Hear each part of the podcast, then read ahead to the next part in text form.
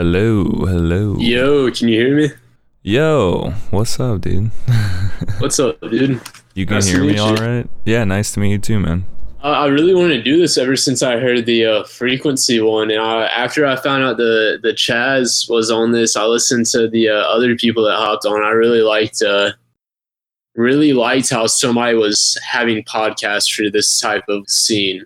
It was hard to find people that were doing this type of thing, and I was really happy when I found your uh, page. Ah, thanks, dude. That means a lot to me. I don't know why I'm doing it. so, nah. well, first I'll let you introduce yourself, and then after that, we can talk about how you kind of got started and how long you've been making music and stuff. Okay, cool. Um, so yeah, my name is Matthew Fryer. So obviously my artist name is my last name. Some people think it's like Freyer or some like I don't know. Uh, it's a lot of people say it weird. I, I think it's really funny, but um, I've been making electronic music for about seven years now. I started on a free online music software called Audiotool and I made a bunch of like hip hop stuff. I made a bunch of like progressive house. I made a lot of kind of really bad dubstep. Is that a uh, DAW? Yeah, so the way it's kind of cool. It's like a mixture of SoundCloud and an online DAW. It was kind of cool. I mean, it's not too popular, but it has a community inside of it where like it has a bunch of these stock plugins like drum machines and like pretty cool uh, old school synthesizers in it and you can just make songs in it like that it's nothing too fancy you can't get like high quality stuff but it's definitely a solid place to start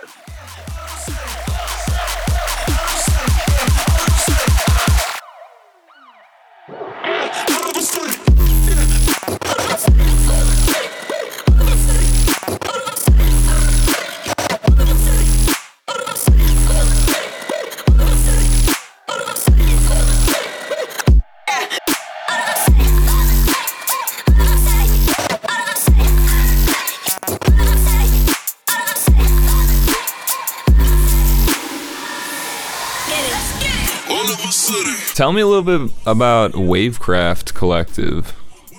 wavecraft so everybody that's in wavecraft i know personally and they're from myrtle beach south carolina except for like one or two that are like that are just went to school in south carolina that we became really good friends with Do you guys all make similar music? Yeah, so I mean, the only music that goes on Wavecraft is bass music. It's like we don't really post anything that isn't like that. But for our individual pages, like we all like making different stuff.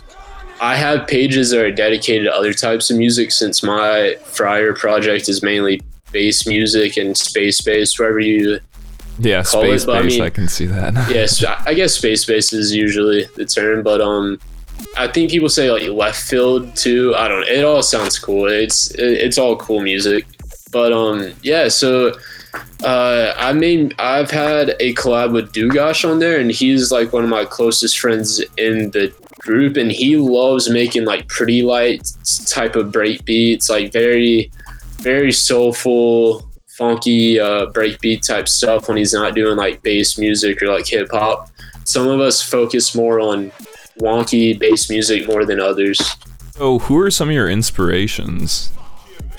Ah, see, I was trying to think of a good answer to this question uh, before, and it's so hard because I'll give the most basic answer. It's uh, it's it's sad because it's true, but I really love G Jones. He's I think he's probably one of the best electronic musicians of that I've ever heard in my lifetime. He's uh insanely creative. Um, also people like Chee are really Mhm. good. Um, she she is insane when it comes to sound design. Same with like people like EPROM, and when it comes to even more underground artists, um, like even my friends are like really really good at making music, and they inspire me probably the most. So like Human, um, I have a couple collabs with him. He's really good. Ugosh is really tight. Signanders, all of them in the Wavecraft really make dope music. But besides them, I would say like people like Frequency, Vector, Black Carl, they all kill it. Yeah, dude, that's That makes sense to me, just based on the music that you're making. I kind of I looked around and I saw on your Twitter, yeah, you were like shouting out G Jones hard, but I also saw one of your pinned tweets and it was of a Bassnectar concert and he played one of your songs. It was a col- collaboration song called Augmented. Is that correct? That is so. Um, that was a augmented was a collaboration with me and Just Wayne. Uh, shout out Just Wayne. He's a good buddy. Uh, Josh. We're actually working on a, another collab right now. But yeah, so uh, Bassnectar or or Lorin. I don't know how people reference him, but I, I I'll just say Bassnectar. He uh, played our collab once at his freestyle sessions during I think night three and I was like awake doing something at three in the morning when he uh when somebody when he played it and just somebody sent me a video that was at the concert and like I couldn't sleep for the rest of the night. So uh that was crazy when that happened. Then he played it again at Float Fest not too long ago in Texas, I think it is where Float Fest was.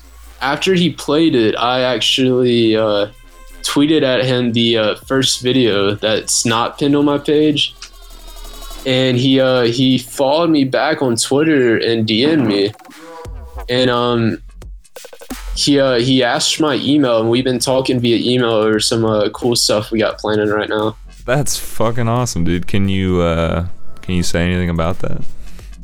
I I don't want to share anything. Um, I'm just I'll go ahead and he's a he's a really nice guy.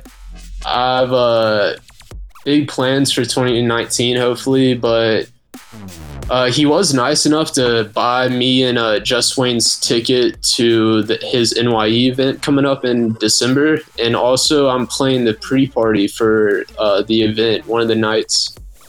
Dude, that that's so cool, man. Um, I I'm a big Bassnectar fan. I used to go to like tons of his shows, and I have mad respect for the man. But dude, that's that's awesome, man. Congrats. Thank seriously. you. It's it's very surreal. It's it, it doesn't feel real talking about it.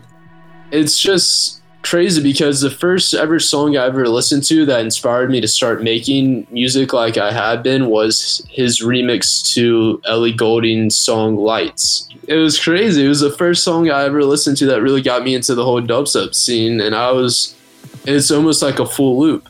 But I can't talk too much about it. I'm just really excited for what the future might hold. Yeah, hell yeah, man. That's fucking sick. Um, you want to go to the collaboration EP that you have with Human because, like, I feel like some of those tracks they just tell they like say Bassnectar to me, and I and I mean that in a complimenting way.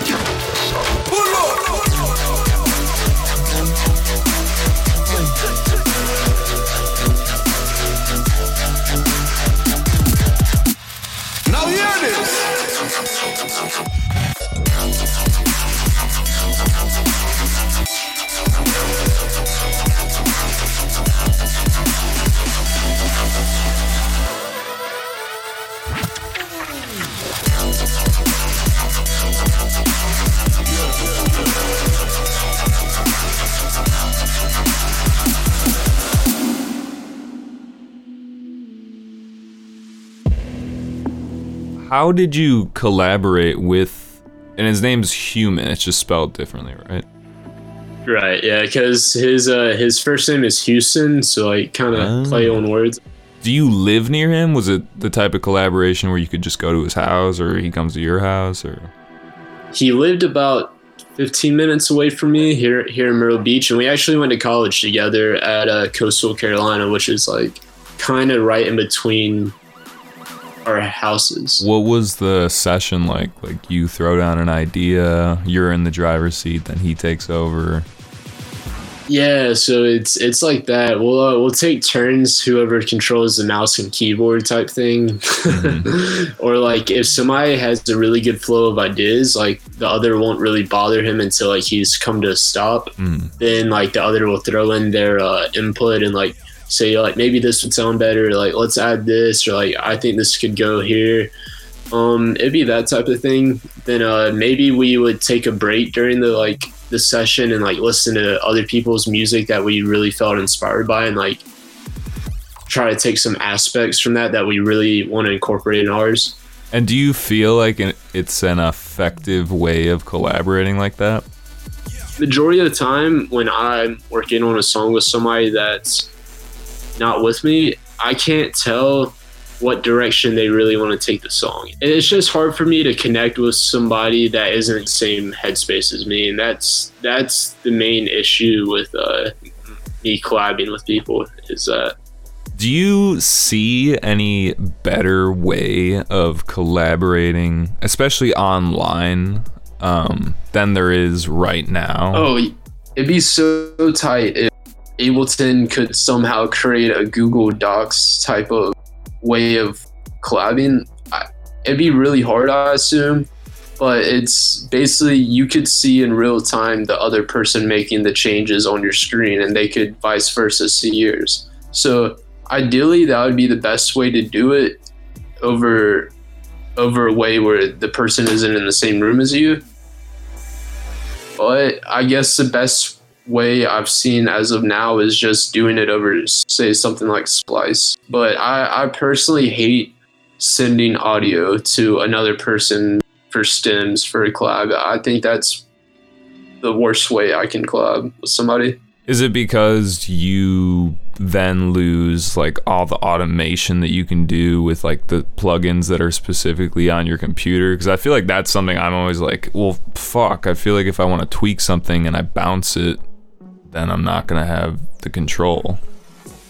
Yeah, exactly, right? You lose that kind of part of your process where you can't you don't have full control over that sound anymore. You just have what the person stemmed out for you. You can't say if you wanted to bring the filter automation up at a certain point, you couldn't really do that. Yeah, you just have to work around it. But you know, at the same time, I guess that could be. It's like you, you can be more innovative when you work inside the box type of thing. You know what I'm saying? Where it's like you restrict yourself from having all of the possibilities of Oh. whatever. Without a doubt, and that's that's why I think uh, it's mainly my my personality that is leaning towards more of like me having control over it. But it's definitely a good thing to be giving a certain i given a certain idea from somebody, and you have to you are forced to work with that idea. That there's definitely advantages of that because it it's like a lot of people though like sticking to a very simple sound, you can end up creating a massive idea from. It's uh, that type of thing. How did you get into the sound that you make right now? You know, it's kind of like bassy and powerful and like gritty and growly. What appeals to you about that? Yeah, so I really enjoy the fast paced, kind of high energy BPM of music I make when I'm like performing it live. I didn't have a good understanding of how I wanted my music to sound until I started to go to shows and see this type of music in a live setting. Because it's it, I, it felt completely different than listening to it in my car or on my headphones. The energy that I wanted in my music is the same energy I'll listen at shows like maybe Bass Snatchers, a Bass Center, maybe a, a G Jones show. It was that same energy, and I wouldn't even necessarily say the sound design is what I'm appealed to, but mainly how the sound design and the drums all connect to each other. Do you have a BPM that you generally stick in? Yeah. um, sadly, I stick to around 150 to 160, and I'm looking to try to change that to maybe mess around with some 130 to 140 and some 170. But that's where most of my songs lay around 150 to 160. Do you ever feel like you get pressured into making a certain type of music because of the music that you've made before? Hundred percent. Yeah, it's uh, it's I, I really want to make more melodic stuff. Like I've been really liking Charlesthefirst old music, a lot of his older stuff that's very atmospheric and melodic and down tempo type stuff, and I really love it. But I feel pressured to make more bouncy, heavy, neck breaking music, which I don't mind making. I really love it. Producer. I'm just gonna throw in a uh, oddball question. I love going on people's twitters because it's just funny, like recounting things that you've said, and then you'd be like, "Oh yeah, I did say that, didn't I?" but I know that they're coming out with a new season of Black Mirror, and you said Black Mirror is widely depressing. Why would anyone watch this show? I said that like a couple days ago or yesterday, and um, it was because I was looking for something new to watch on Netflix, and like I remembered a lot of my friends told me Black Mirror is really good, and I was like, all right, man, I'll put it on. And like I, and I'll preface this with saying I really enjoy sci-fi, and I really enjoy horror movies. So like for something to be depressing to me, like it's pretty hard. So I watched the first two episodes of Black Mirror, and I'm like, damn, like it's pretty bad. Like some of this stuff is plausible within the next like 10 years. Like it's pretty it's pretty depressing this might be reality soon. Yeah, I know what you mean. My girlfriend, I, I love the show. That's why I grabbed that little snippet of what you said. But my girlfriend's like, yeah, it just makes me feel uncomfortable. now, I mean, I, I'm not uncomfortable about it. It's just I'm. It's it's depressing for me to think that it, it's almost reality. Like, for instance, uh, what was the episode? It was um the the baby the girl gets a chip inputted into her head by the mom that can track like everything she does. yeah. Right. Yeah, yeah, yeah. I remember that one. and it's like the the kid grows up to have trust issues with her mother because she thinks her mother's like watching her. Yeah. Then the daughter ends up killing the mom. It's like, dude, that's plausible. yeah, that's that one's fucked because that one seems even closer than a lot of them. Like the uploading the consciousness thing, that seems like a little bit farther away. yeah, and that dude, that's something I could talk like hours. Like I I going to school for philosophy instead of finance. And That's what you wanted to do instead of finance. Well, yeah. So after I went into school undeclared, so I took a I took like my core classes and I took a philosophy class that I really connected with. hmm And like the professor is super cool and like we talked about really cool subjects like what is consciousness, what is self, like hmm that type of stuff. It's really intriguing to me, and that's why I like. That's why I understand the appeal of the show because the show kind of has like that deeper aspect of it. Mm, yeah, that's funny. I had a uh, pretty similar experience. I I went to community college when I first started, uh, and I took a philosophy class as well, and it was it was pretty eye opening. but and I was thinking, yeah, I'm gonna go into philosophy. Then I was also thinking, maybe I should do something else more practical. Yeah, that's the thing, right? Um, philosophy is really cool to talk about. yeah, Uh, People don't pay you to talk about it unless you're a teacher. yeah, and words are cheap compared to actions. But dude, philosophy will always just I mean, it's something I use every single day of my life. Whether or not I'm studying it, I'm actively participating and being philosophical. Yeah, I mean, even just like reflecting on yourself and like it helps me with music, man. Like the uh, early music I was putting out was inspired by certain types of philosophy that I was really into at the time. For instance, like I would read a lot of Plato. Plato's thing was he was one of the only main philosophers that really believed in some type of absolute truth in the world. hmm In what way do you see absolutes in music? Like dubstep is the absolute genre, it's the objective truth. or what? it sounds so corny. Yeah. Um. I guess there's no easy way. Kind of sounds like bullshit. So for me, like I think I think like there's stuff such as absolute beauty. Like there's beauty that that would be absolutely true even if humans weren't around to witness it. That type of You're thing. talking about like Fibonacci. like yeah like for instance like if eh, there's this there's this um theory for absolutes that say like if there's no humans around to witness the world end even if every other creature was on the world would it still feel like something was lost even if there's no humans to understand something was lost like it's a little little um jarring to think about it's like does anything lose its intrinsic value if nobody's there to see it lose it? That kind of questions whether there's an absolute thing there or just subjective to us. Mm. It's like does a tree fall or does a tree that falls in the woods make a sound? Exactly. Yeah. I'm still But, um, curious yeah, how it music- yeah with the music.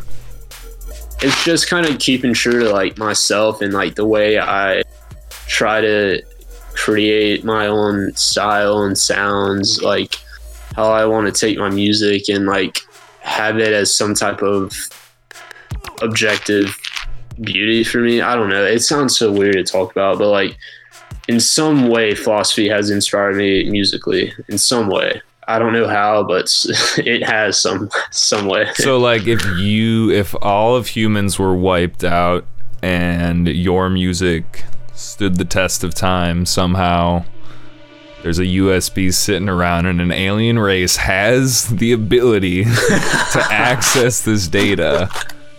You Yes. want your music to be objectively beautiful. Like some some base head aliens are gonna bump out to it. Yeah. If you were cruising in a spaceship and you were bumping, that's what you listen to. like light speed bumping Yeah, hell yeah, dude. That's the goal. okay, for sure. Um, I always ask people what was the first concert they went to because it's just funny to me. Like I interviewed Vide and he was like, "Yeah, my first concert was a Motley Crue show." I was like, "Damn, that's fucking crazy." Damn. Fucking Motley Crue. That's gonna be hard to top, dude. no, we, um, mine was actually pretty like not good. Like it was pretty um disappointing. I think Adventure Club came in like I think I was 14 or 15 and I was really disappointed because I really liked their older style of dubstep that they made. Mm-hmm. But this was during the same time that Big Room House was really popular. gotcha. So I go and they play too much fucking big room house and like I'm like, all right, like I'm just gonna leave. Oh man, I don't want to listen to this. so you left Yeah. your first concert? Well, I, I left disappointed in my first concert. But we'll say that. What brought you back? um funny thing enough, dude, like a year later I started making a lot of big room house. But but um what brought me back, dude, um I just like how fresh electronic music gets every year. So like I would say I would say every every electronic music genre I dive into, there's so many subgenres that are so experimental and so fresh that I just like latch onto them and like that's why that's why I went to like my first show for bass music was G Jones in Charlotte. And like it was off of a win too. Like my friends say they were going to see this guy called G Jones in Charlotte like this week. And I was like, all right, cool. I'll buy my ticket. I'm down to go. Like I've listened to maybe like half of a song that he made, Yeah, and that's it. So like I, I like doing stuff like that, where like I kind of go in blind and like find something I really like. Yeah, so it sounds like you're someone that kind of goes with the times of like you're a connoisseur of electronic music and you're it's a very uh, malleable I wouldn't even say genre, just platform of music. Um, and you just are you excited about like whatever that is, whatever is new in that? Yes, dude. I'm I constantly. That's a big reason why I'm part of this scene and making for the people who I is just because they're usually the people that are experimenting the most and like pushing the boundaries of the electronic music scene. So it's uh it's definitely exciting. I think uh I think in like the next 10 to 20 years like almost everybody is going to be making music electronically honestly it's uh it's pretty expansive i think Yeah, I would agree with that. Especially because you can just like with sampling and VSTs and whatnot, they're getting better and better. Like, I mean, I'm sure when yeah, i mean Yeah, what were we gonna say? it's crazy to think about man like if you ever watch like a tutorial on youtube that has like 2 million views for some like synth or like vst and you're like damn like all these people make music on their computer too Crazy to me the people that make the plugins. Oh yeah, so that's what I was. I was actually uh, watching Rhythm Roulette, and I forgot who makes it. It's either Complex or some. I'm not sure. There's there's a there's a different variants of the same thing where they give some producer samples, and they can only make a song with those samples.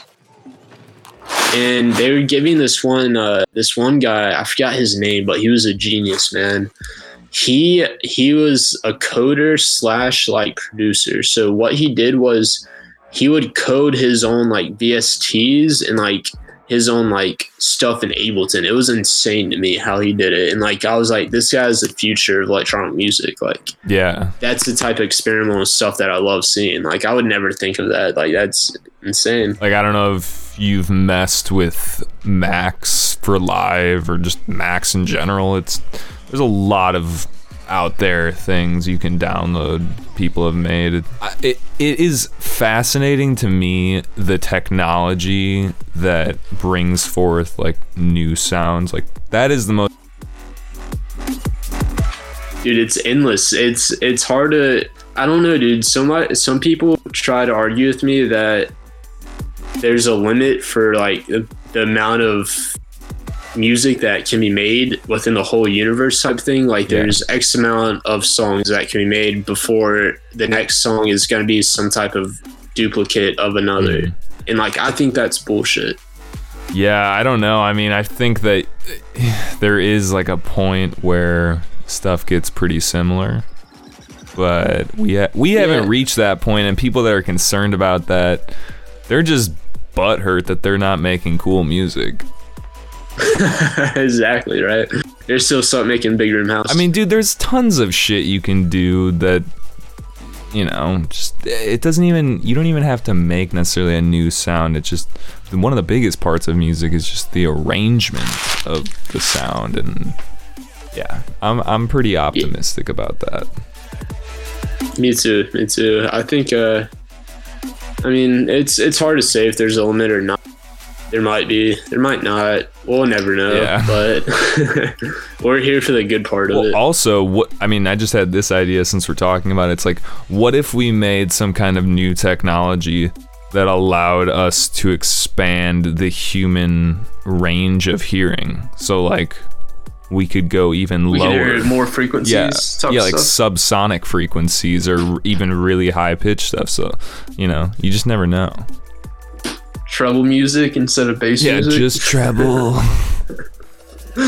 Dude, that would be Nah, dude, it- crazy. what?